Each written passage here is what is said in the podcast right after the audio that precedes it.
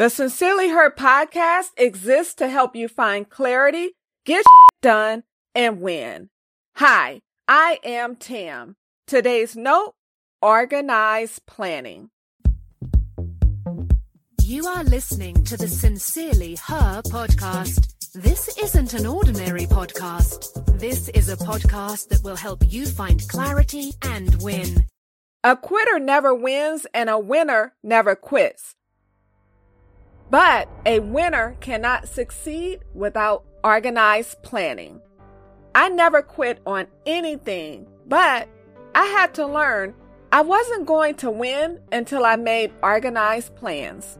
Oftentimes, I was defeated before I started because I didn't take the time to come up with sound plans to achieve my goals. Sure, I had a burning desire and I believed I could do whatever I put my mind to, but I lacked organized plans. And even when I had a half assed plan, I was slow at making decisions or taking action. If you want to win, you must first have a firm desire and then begin to take practical steps that will lead you to riches.